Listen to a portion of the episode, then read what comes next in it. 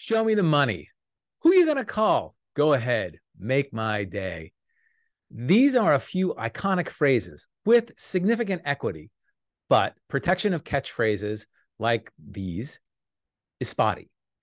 We're going to talk about the protectability of short phrases on this next installment of the briefing by Weintraub Tobin.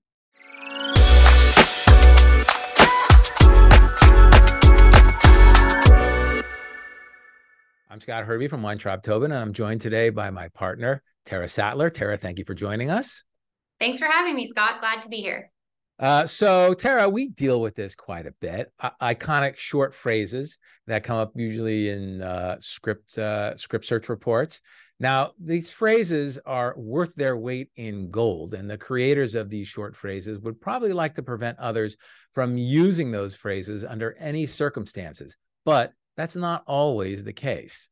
Yeah, you're right, Scott. So let's first talk about quoting a short phrase in another first creative work, such as in a book, TV show, movie, or song. In order for the author of the short phrase to prevent it from being quoted in such a manner, that short phrase would have to be protectable under copyright law. And that isn't the case.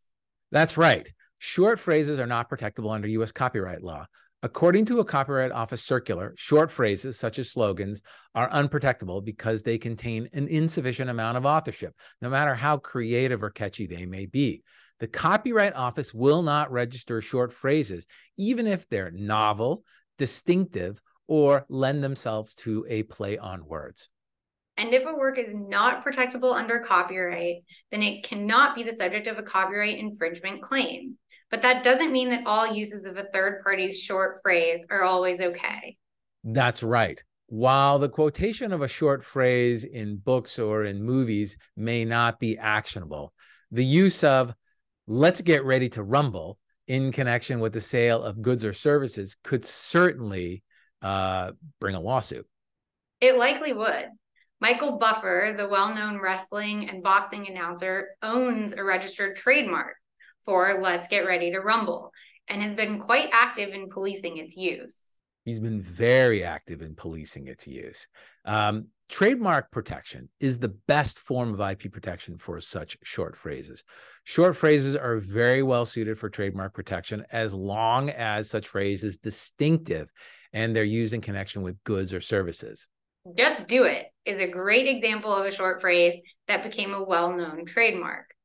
But what about a quote from a movie?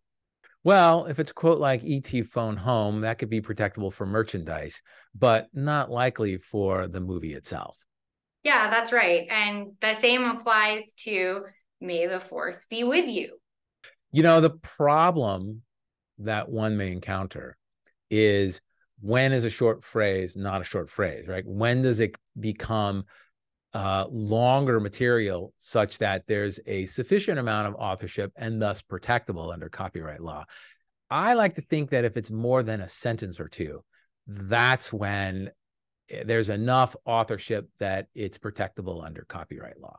I would agree with that. And I also think it matters what is included in those sentences because another element that the Copyright Office considers in what material can be protected by copyright is originality.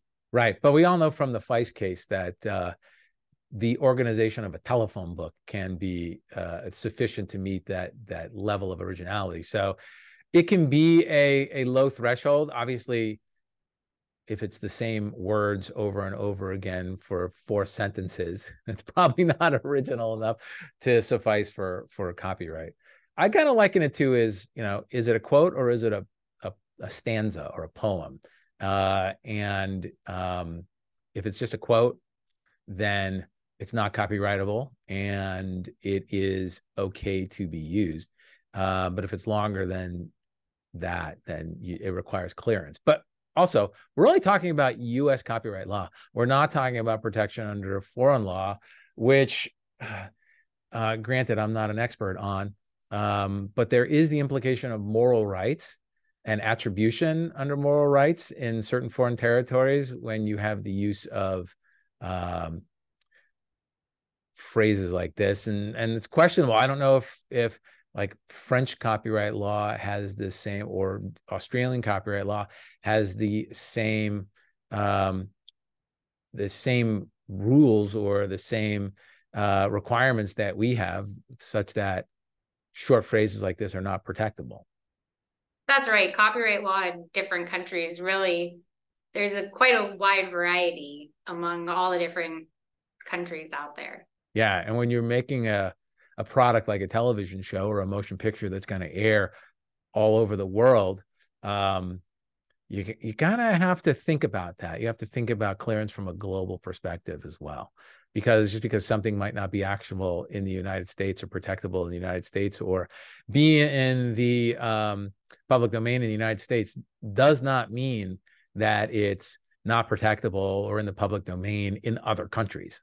Yeah, exactly. Like always, there's a lot for us to think about. Right, right. Thanks for joining me today, Tara. Well, Scott, I think that's a wrap. And I really enjoyed talking with you about this today. I hope everyone enjoyed this installment of The Briefing by Weintraub Tobin.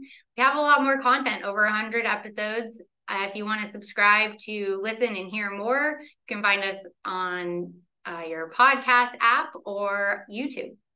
Thank you.